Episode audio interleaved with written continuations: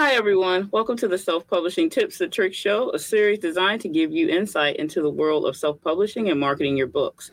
I'm your host for this special takeover episode, where we, previous guest authors on this podcast, are going to turn questions back onto your normal hosts. I'm author D.L. Tillery, guest author of episode 10 in season 1. I'm known as the Mistress of Horror. I am married to all the other genres, but I am the Mistress of Horror, which means I am a multi-genre writer, but horror is my passion. I've been writing tales since I was 5 years old and was first published for my poetry at 19. If you want to find out more about me, follow me on all my socials and here on YouTube. Today, I'm also joined by Sako Tumi, my co-host. Sako, would you like to introduce yourself? Hi, I'm Sako Tumi, also known as Cass Voit. I was a guest author of episode 8 in season 1. I am a self-published author 3 times over as of this video, and I write urban fantasy with horror overtones. I'm working on a course that pertains to marketing for authors, so keep an eye out for that. Ooh, sounds interesting. Today, we're here with Shannon, writing under the pen name S.D. Huston, Ben Pick, and Morgan Lee. We're going to ask them questions about self-publishing and marketing their works. But before we jump into the interviews, do you have anything exciting happening in your author life or points of interest that you want to talk about, Sako? I have reunited with my co-author, B.C. Brown Books, over the sequel to Flambeau.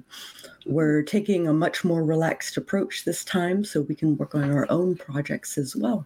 I am also working on converting a 6-book series into serialized episodes for Nano. I spent the summer on writers and publishers panels and in-person conventions, including Imaginarium in Louisville, Kentucky, Balticon in Baltimore, Maryland, and Necronomicon in Florida. Ooh, there's a lot going on. I have a few things coming up. I'm a poet in conjunction with my fiction writing. So my first poetry collection will be releasing on December 19th on Amazon for paperback and ebook, and audiobook to follow. I'll be doing the audiobook reading myself because why not? And everyone's heard my lyric, The Mistress, at this point. Then my book launch Kickstarter for my debut dark fantasy novel, Kali Oshel, Tale of Light Virgin. Book 1 will be open late January to early February. So that's what I have going on at the moment. Trying to just limit the things a little. I know that feeling. Yes. All right. So now let's talk about our guest authors today. Your normal host. S.D. Huston is a fantasy romance and YA fantasy author with a passion for writing about broken characters who face adversity to become a better version of themselves. And there may or may not be dragons, but there's always love to find. She's also the founder of the Off the Tube Writing Conference, which is heading into its 3rd year. And on her YouTube channel, she does weekly writing live streams and podcast content videos about writing and self-publishing. Now, Ben Pick is an avid runner and application security analyst who enjoys writing character-focused stories in his spare time. He also posts weekly videos on YouTube about the writing process and running to write, where he compares writing to the struggles of running. He loves getting lost in worlds, from the books and games he enjoys to the stories he creates. When not writing, running, or gaming, he takes care of potentially the laziest plot hound in the world. Morgan Lee is a freelance editor and multi-genre indie author. Seed Among the Thorns is the first book in her young adult dark fantasy trilogy. A lover of imaginary worlds and the smell of ink on a page and spinning in the wind. Morgan has been writing since the age of 6 and has always dreamed of being an author because writing will always be easier than speaking. Welcome, everyone. Would you please take a moment to introduce yourself and talk about anything we missed? Yeah, I think you covered everything in the bio. I took that line from about every author that we interviewed because I say that usually. So it's coming out December 15th. I'm looking forward to going on my vacation because actually I will start vacation the next day for a whole month. So I'm just looking forward to that time, that downtime of just getting away. And I know I'll end up writing because whenever I start taking time off, I get like all these ideas that just flood me and I just have to write a bunch of stuff down. So I'm looking forward to that. So yeah, that's what's going on. Perfect. All right, Ben. Sure. I don't have anything else to update with that. I will have my 3rd book with a wonderful, Let me see if I can point the right direction. Wonderful editor at that time. So I will likely be working on the fourth book in my manuscript. I'll probably start drafting it out as I do during my downtime while I send out my books to professional editors. So hopefully I'm planning. Well, I am going to publish my third book next year, and I'll be starting to write the fourth one after that. Wow, inspiration right there. All righty, Morgan. So nothing else to add with the bio, but what I have coming up, I am also working on my third book, and that should be out pretty early 2024. And after that, I have a cozy fantasy series that I'm planning to start as well in 2024. So you'll have that to look forward to. Nice. Very cool. So now it's... chapters. Oh, did you? Yeah, I just got Morgan's chapters to critique. She sent them yesterday, but I saw them this morning, so I'm looking forward to it for that third book. I love the covers, by the way. Thank you. They're fire. I was on Amazon checking them out. Like, I have to get these. Of course, I love dark fantasy. I was like, these are fire. All right, so we're going to go right into the questions. The drilling will begin. So, Shannon, you are first. So what made you want to start writing? Loaded question. I was always a storyteller, and I realized that, I was always telling stories to my brothers, and they would say, make up a new one, because my brothers were younger. So I would always tell them stories. And then I wrote my first book. It was a class assignment that we had to write a book, and it was 16 pages long. I illustrated it as well, and I used yarn to put the pages all together with a cover and everything. And I was like, that's I so really cool love to do that. Yeah. I was like, I really love this. I want to do this forever. And I remember telling my parents then, of course, they were like, yeah, you can't make it as a writer, so you might want to think of something else. But I always knew since that I was 9 years old when that happened. So I was just always knew I wanted to be a writer, and I wrote all the time. So. Awesome. Are you comfortable discussing any publishing missteps or things which you would have liked to have done differently? I have probably two different things. So one, I wish I understood what it meant to, study trends in the market, to understand what's popular, because I thought I knew when I was writing my first series. But as the series progressed, I realized that I was writing Irish mythology. I was marketing it as a YA Irish mythology. And it should have been a hint to me, but I didn't know what I didn't know, that there was that the fact that there was no category on Amazon for Irish mythology, that it was going to be hard to market that book to people because we weren't looking for it. So I wish I kind of knew that better, but I think in some ways I wouldn't have known that without jumping in and doing what I've done. But I kind of regret all the money I spent on the series. And that would run into the second part, which is that I spent a lot of money on the book launches for the first book, second book, third book. I think it would be better for newer authors. And if I'd known this, I would probably have done this myself, which is, you don't want to launch to no fanfare. You do kind of want to get your book out there, but I don't think I would have spent as much money. I would have waited until I had a more established base and then spent that much money on marketing. Great. All right. So what advice do you have for self-published authors from the moment they push the publish button? Take a moment to celebrate. You've done something. You've accomplished. Even if you don't sell a single copy, you did something that not everybody does or can do. So if you've been able to take that step and you put yourself out there, which is very hard to put yourself out there, celebrate the moment. That makes sense. All righty, Ben, we're coming your way.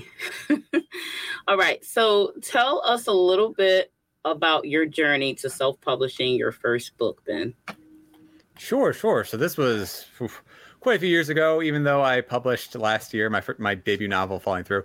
And growing up, I always felt like I had stories that I wanted to tell. I always, that was in my bio where, I've always been in these worlds within my own head that I just wanted to kind of share with everyone out there. And I got to a point where I just started putting these ideas down. And then the more I put down, the more it sort of built off each other. And the more these seemingly disconnected events could be tied together, and the glue getting them together in, I won't even call it zero drafts, but the things that held those events together were contrived at best.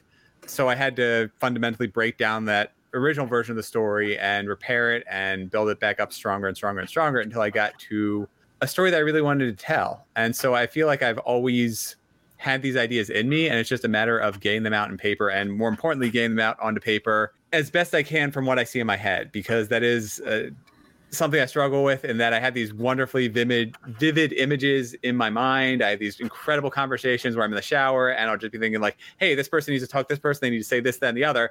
And then as soon as I go to my computer and start typing, things sort of get lost in translation. But I try to capture those moments as best I can, those eureka moments. How did you make the decision to self-publish versus traditionally publishing? Did anything or anyone inspire you to self-publish? Yeah, certainly. I think it was about control, where if I went the traditional route, I sent out a few query letters. I did a round of editing while I was still kind of fumbling around and trying to figure out exactly where I wanted to go. And I documented all that on, for you all as well. But I think that my story, well, I know that my story is difficult to market, and I would have to change it in ways that I wouldn't want to make it fit within a specific genre and to be able to be marketed for a query letter for a traditional publisher so that they could then market out to a broader audience. I feel like my stories feel a little niche, where, you know, not everybody likes them. Not everybody likes the struggles that the characters will be going through, but I tried to still write it, you know, universally so that anybody could pick up the book and enjoy it. But ultimately, I wrote this story for me, and now I'm trying to expand that out to get other people to pick it up and try it out. Would you ever consider traditional publishing? Sure, certainly. I have nothing against it. It's just I don't think I have enough clout to want to keep my stories as they are. I feel like, again, I would need to make some drastic changes to make them more...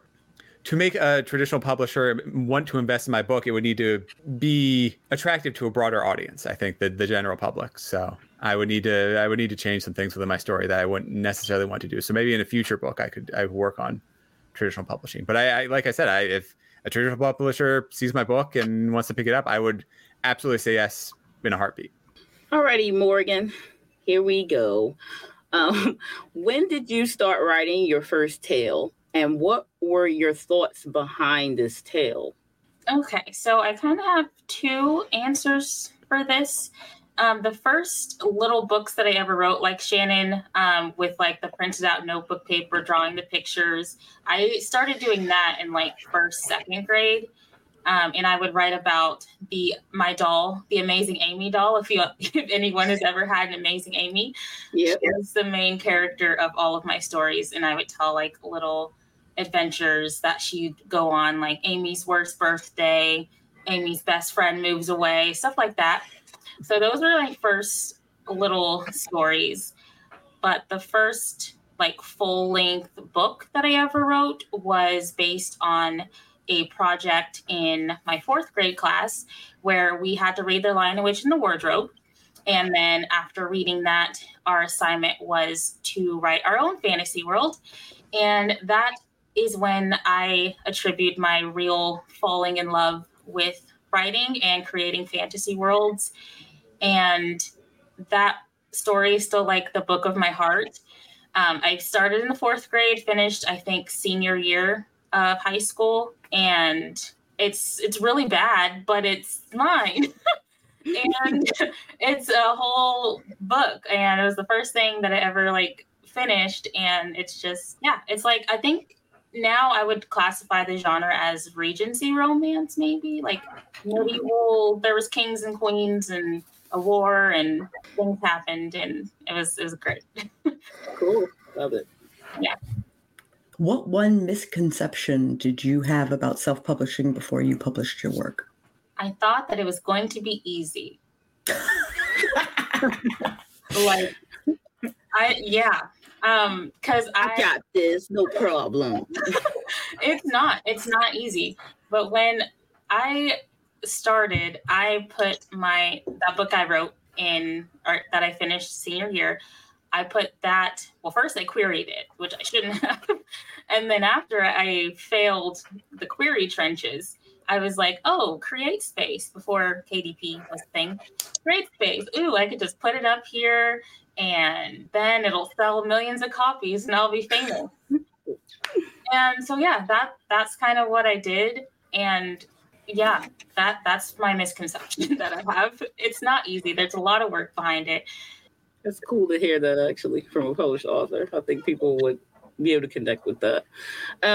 So Are you comfortable discussing any publishing missteps or things which you would have liked to have done differently? Yes. So in the same vein of thinking it's going to be easy and just putting up any kind of draft, I kind of did the same thing with my debut novel, Seed Among the Thorns. So that has gone through like an extensive journey from conception of idea to the final product that it is now. But I must have a hard time learning my lessons, because I did the same thing that I did with my first book. I put up the first draft and thought that it was like good enough and it was going to sell without any marketing. Don't know how that was going to work, but I put it up there, and I just regret not giving my stories like enough love and attention, and like not self-editing at like I should have, and not investing in, you know, editors and marketing and cover design for our visual our visual listeners. That's an oxymoron. Anyway, for our visual audience, that's the word. I kind of dug up the first copy of Seed Among the Thorns before it was Seed Among the Thorns. It has a generic cover that I did on Create Space, and it was called Bondage. And fun fact, if you call it book bondage, Amazon puts it in erotica, which this is not. So that's another mistake that I made. So yeah, I would just put more love and attention to creating my story. So that was a really roundabout answer, but that's great advice, actually. Yes. I guess I'll sit here. All right, Shannon, we're bringing it back to you for some more questions. So what marketing do you do for your books? And please don't hold back, because all of us need to know this, like every little thing.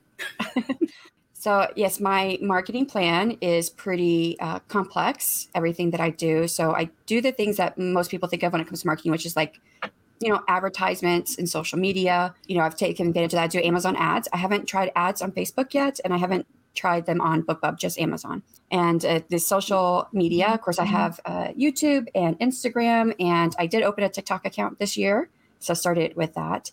But then I also do book promos. Now, my book promotions, and that's like The Fussy Librarian or BookBongo or BookBarbarian or Booksy or FreeBooksy. I did a ton of those last year. And when I was looking at figures for Ben's episode that we recorded yesterday, I'd spent over $1,600 on those types of advertisements last year. And this year, I've only spent $134. So huge difference. The other ways that I market, which could be a little bit not really thought of as marketing, but it is, it's like getting book reviews. I use Voracious Readers Only to connect my book with interested readers who get the book with the idea that they would leave a book review. And getting those book reviews is important for your marketing, because it can boost your book's visibility and credibility, and then it creates that social proof. So there's that. I also do a lot of networking through like Story Origin, and I joined Book Funnel this year. And I'm also part of like a women's fantasy group. So that's like book promotions, group promotions, swaps, that kind of stuff, and review promotions as well.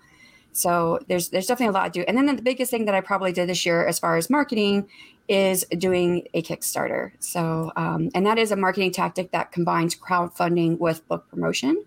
And essentially, I think I came to the realization during Ben's episode yesterday when we were filming it that like, oh, well, this is really a free tactic to market, because you don't pay to be on Kickstarter. Yep. So, and everything you would pay for to start, you would do anyways, like getting a good book cover, having good editing done, having a good book blurb if you pay for that, or you do it yourself. Either way, you have to have all those things in place, or you should have all those things in place before doing your Kickstarter, which is the same as if you're trying to just put it up on Amazon and market it somehow. So, so I've do a lot of different marketing things. I think that covers everything. Email marketing. That's another big one, right? So email marketing is a huge part of my marketing plan. I hit actually 5,700 subscribers this morning, which means I need to call, because I know there's some that don't do what I need them to do to be part of my group. And if, you know, people are not being interactive, I don't want to keep them. I know there's different thoughts of, there's different ideas of whether or not you should keep everyone on your email list. But since I do not make back the money that I spend on my email list every month, I am not going to keep around subscribers who are not doing anything, who are not interested in my writing. Smart move.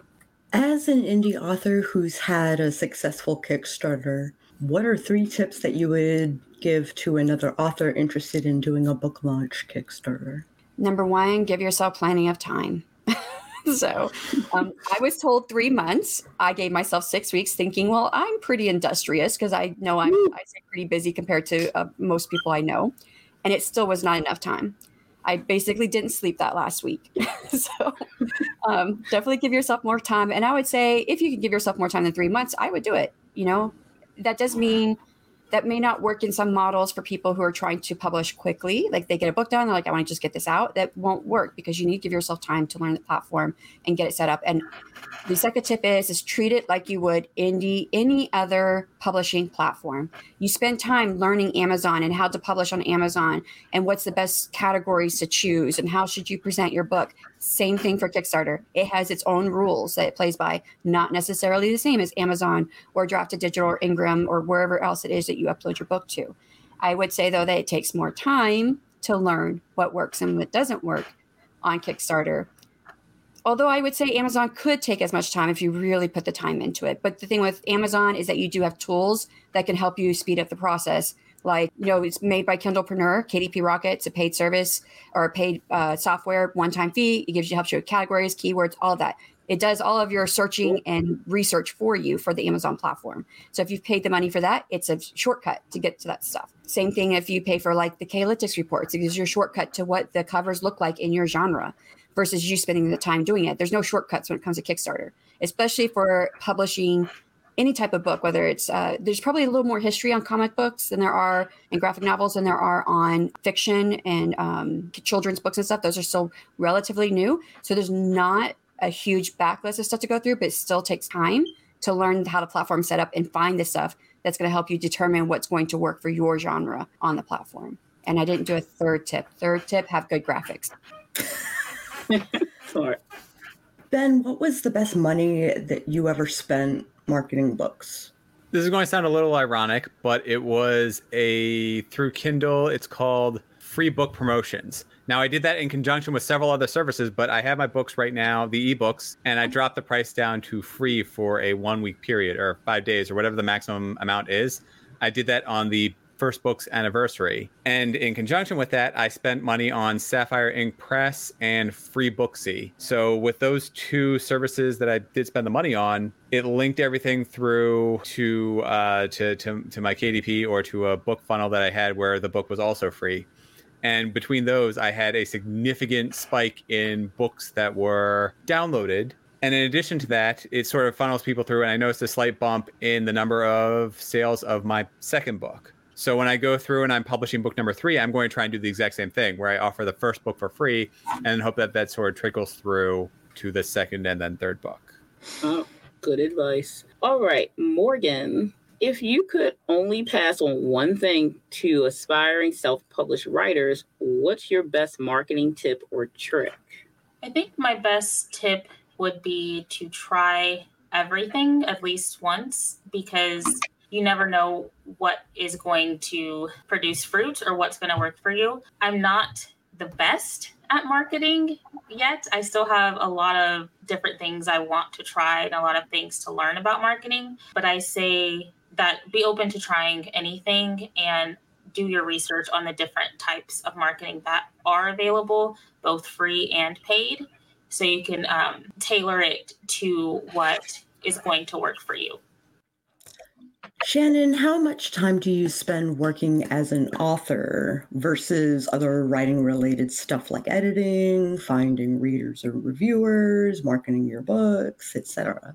I wish I would have thought to do this ahead of time, but this year I've been tracking everything, mostly. I started the year off really well, tracking all my writing time and what I spent editing, what I spent looking for reviewers and stuff, but when the Kickstarter stuff started happening, and I was also doing the Off the Tube Writing Conference, then I that's part of also why I didn't sleep for that last week. So then I stopped really tracking everything like I should have. And I know I wasn't writing during that time, which I was mostly worried about or more concerned with tracking my writing time. So I've done a lot more writing this year than I have before, but my goal was to try to do it at least like 60% writing time and then the rest 40%, which I started off the year really great until I hit about June. And then that went more to like 90% everything else and 10% writing stuff. So, but I'm in the process of flipping back now. I've got a lot of writing done in the last few weeks. And so I would say that my stuff is seasonal. I think that's what I'm finding with me, especially I think because of my own tendencies. And I haven't been diagnosed with anything, but I do find that if I can concentrate on a single task all day long, I can get a lot done on that single task versus if I try to split it up, like do a little bit of writing and do a little bit of finding reviewers and do a little bit of AuthorTube stuff. And, you know, if I split up like that, I don't get as much done when I split up. But there are days when you don't have a choice because you have deadlines. And those are days where I'm not as productive, but I still try to get my deadlines done. So I say that what works best for me is seasonal, where I have, you know, periods where I do tons and tons of writing. And I can usually write a lot, especially if I'm dictating. I can get a lot of writing done. I wrote 20 plus thousand words last week.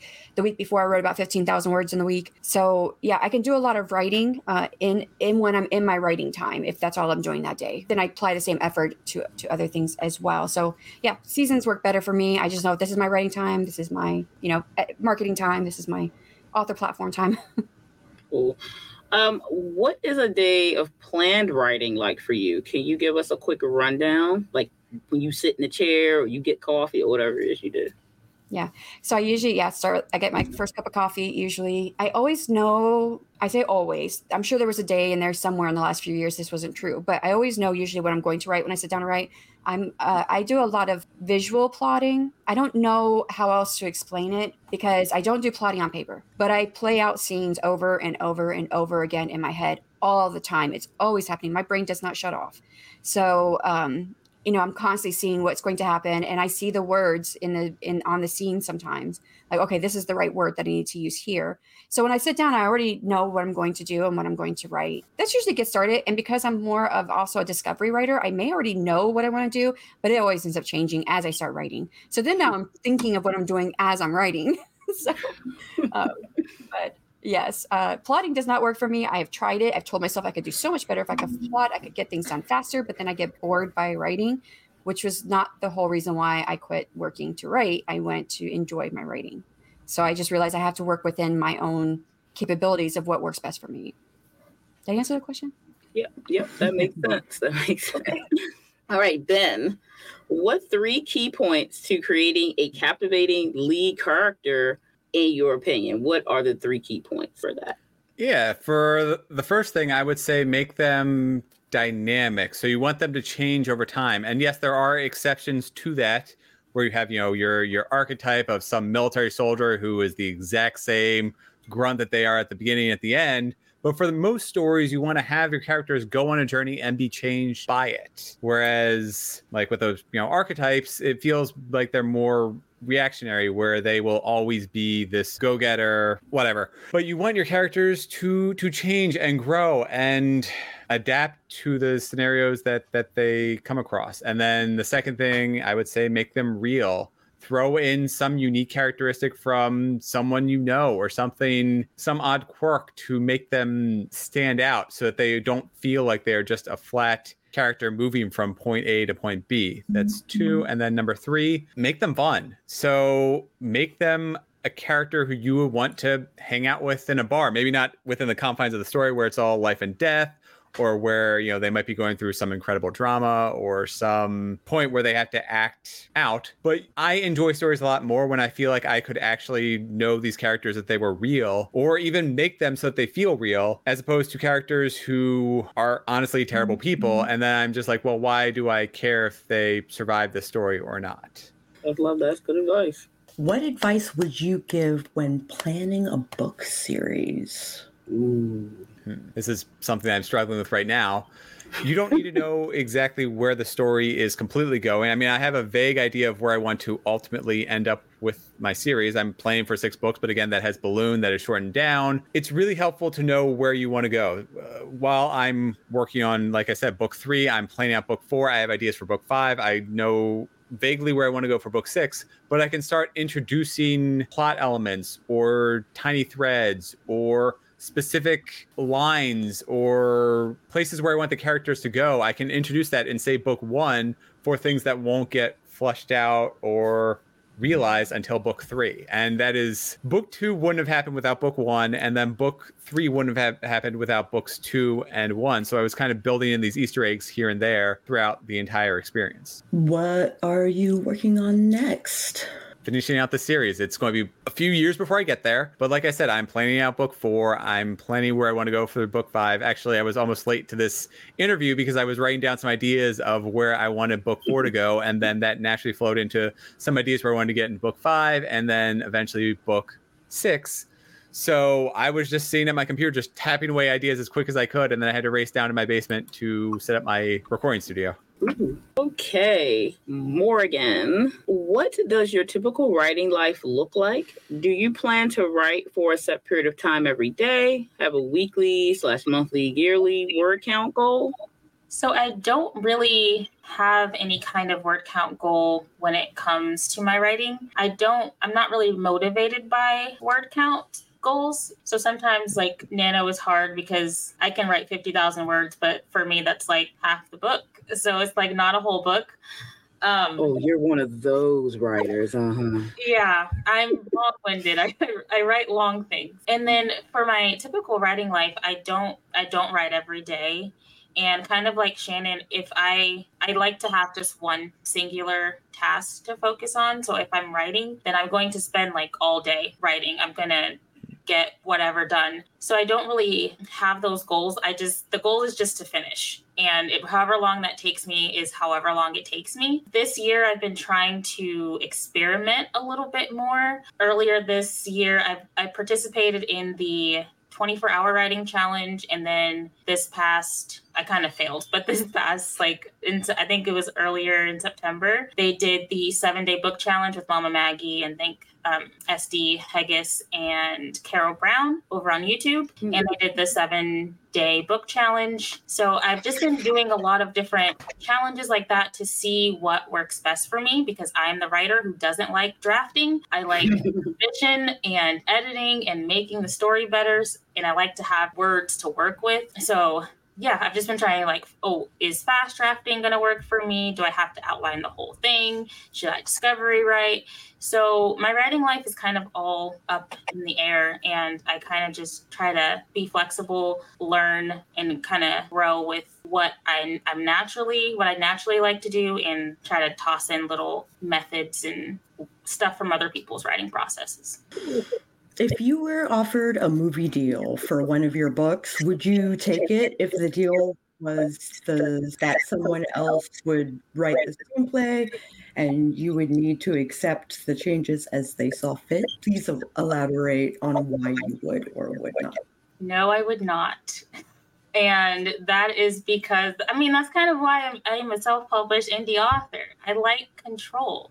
I like my story. I wrote the story that I wanted to write. And if I'm going to see it adapted into the screen, whether book or movie, I want to have some kind of say in it. I want to be there to write the screenplay. I want to be able to have input on casting choices and changes from book to movie or book to TV. I want to be involved in the writer's room, the creation of my story, because I like control.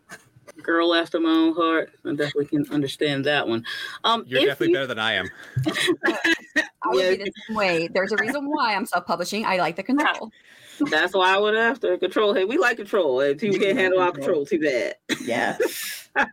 So, Morgan, if you had to pick between writing sci-fi, romance, or horror, which one of these genres would you write, and why would you choose that one over the others? It would definitely be horror. Oh, definitely. I thought you were a fantasy person like me. I am, but since I write dark fantasy, which kind of borders on the line of horror. It's a child of horror for sure. Yeah, and I like writing the darker things. And I used to be a really avid horror reader when I was younger. I don't read as much horror stuff as I do now. And then it could be middle grade horror, it could be adult horror, young adult horror. So it doesn't have to be gory or scary. There's so many layers of horror. So yeah. Yeah. Everybody. And then romance. I am dabbling in romance, but I don't think I want to stay there for. If that was the only thing I could write, I don't think I could stay in that lane for a long time. And then sci-fi, it's just not my jam. I like sci-fi, but I don't think that I would want to only write sci-fi over there. I realized fantasy was not even a choice that was given to you, so maybe. Oh, yeah, we didn't give you a choice of that. But sometimes sci-fi is very horror-esque, too. It can be, depending on the type of sci-fi it is, of course. Yeah. So, she's a horror buff. Look at that. I didn't know this. Okay.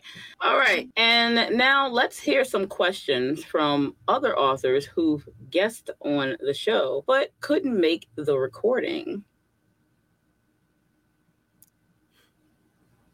Hi, I'm A.F. Stewart, author of fantasy, horror, and poetry, as well as a podcaster and graphic designer. You can find me and my books at afstewart.ca. And this question is for all three of you, for Shannon, Ben, and Morgan. And it's, have you used any of the tips and tricks from your show in your own publishing journey? My answer is absolutely. Some of the first people we brought in were newsletter experts, and based on what they told us, I started my own monthly newsletter. I've also updated that with each person that comes in and shares some new piece to include within newsletters or just within marketing ourselves. So now I use my newsletter to promote when I had the 1 year book anniversary and when I have important episodes coming up, like my 100th episode, or just to share fun dog photos where I can get a little bit of who I am out to a much wider audience. I think that is a great way to showcase what I'm capable of as a writer and to just meet other people out there in the community, whether or not they support me through my books or on YouTube. It's just fun to get responses and to see how people react to fun pictures of Rufus. There's also multiple efforts from recent interviews that I wanted to experiment with. We talked to people who are experts on Ream and have achieved some great successes there. So that's something that I want to experiment with. And Ream is a subscription service where authors can directly interact with readers and dedicated fans to give not only their works, but additional bonuses like weekly or monthly meetups and in-progress chapters. So once I get more time, likely after I finish publishing my third book, I'll look into Ream. So that way I can show the entire process that I followed to write and then publish my fourth novel. And I think that would be a great way to go back the curtain and explain my own process, get pretty fast feedback from fans between what does work and what doesn't work. Excellent question. So yes, I have definitely used the things that I've learned here on the podcast in my own writing and publishing journey. Especially this year, I've been in a research phase. So I've just been taking a lot of notes on a lot of the stuff everyone has said, from book launches to subscription platforms, and kind of just keeping record of what I would like to use in my own publishing journey in the future. So yes, this podcast has definitely been a wealth of information that I am so excited to use in my publishing journey. I have used several of the tips and tricks from our show for my own publishing journey. While I could probably point out something from every episode, there are some that come to mind right away with this question. And the biggest one is A.L. Knorr, who we had in our first season. And the biggest thing that is part of my life right now is when she talked about writing a series non-linearly. And this is the first time I ever heard of a non-linear series and writing that way, in which the storyline between books is all happening at the same time. You're with different characters, and it's a way to market those books one at a time as if they're first in series, because they are standalone books. And she did this with four girls who were friends, and they text messaged each other, so you got a little bit of the other girls' stories throughout each of the books. And I have read all the books just so I could see how she did this. I also loved the stories as well, and I reached out to her and I said, I'm really inspired by what you did, and I think I want to do it as well. And she gave me some tips and tricks on what she would have done differently to make it better. And so hopefully I've done justice to her suggestions. And I'm doing that right now with the series that I'm writing. My first three books are all happening at the same time. It's three brothers. They cross over into each other's stories. And it's very difficult to do, let me tell you. But the good part is that I do get to market each book as a standalone, but it's also part of a series. And so if someone likes it well enough, they'll pick up the next book, but then they don't have to pick up that first book I wrote at, you know, first. They could pick it up second or third. So I really love this idea. And then there's one more thing that she talked about that I took away from her interview that has actually kind of shaped a lot of my thinking and what I want to do in my author life, which is the one tip that she gave on this was baby your newsletter subscribers. And so that is, you know, whenever you have a cover reveal, you show them first. If you've got the next title of your next book, you tell them first. You tell your newsletter subscribers everything first. They get it first. You baby them. And I love this idea because it is a way to connect to the people who are reading your books. You're connecting to your readers. And I love that idea of knowing that something I'm writing is speaking to someone, that is entertaining them in some way, or that it says something to them that is important. Whatever it is, I like to have that connection and knowing that I am doing something that someone enjoys. And this has actually gone on to shape a lot of the decisions that I've made over the last year in my author life. I've kept that baby my newsletter subscribers. I've kept that. I do that. I do everything first with my newsletter subscribers. I'd probably say the next thing that influenced me was when our very own A.F. Stewart, she talked about cover design and colors, and she talked about how green covers don't really sell book covers.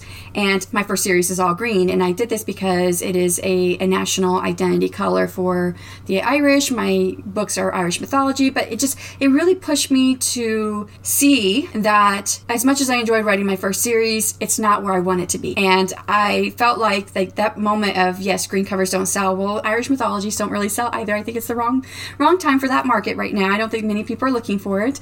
So that really pushed me to say, okay, yeah, I need to really think about what I'm doing. If I do want to get my words into hands of readers, what can I do? And of course, then I made sure that my next book cover has blue, because that's my favorite color, and I don't really like green at all. So that really pushed me. There are some other tips and tricks that I've kind of put like in my back pocket that I'm like, okay, I'm saving this to use it in the future. A.F. Stewart was also from our first season. The next person, Ashanti Hirschison, was also from our first season. She was actually our last guest of the first season, and she blew me away with how much she was able to do in her life. I think she was only 15 at the time of the recording and already had several books published, and she was very knowledgeable in her marketing steps. And the one thing that she really did was that she really got herself onto podcasts. She put herself out there, and that's the way she did her marketing to sell her books. And I think this is a really great idea because I've mentioned it before in previous episodes, but it's either you have time or you have money when it comes to marketing. And of course you could have both, but if you only have one or the other, you have to decide which one is more important to you. And of course, podcasts generally are free. People don't typically charge for you to go on an interview, but it does take time to research a podcast and make sure that you're a good fit for their audience. And this is something I've always wanted to do, but I know it's going to take time. So that's why it's in my back pocket, because I'm not there yet.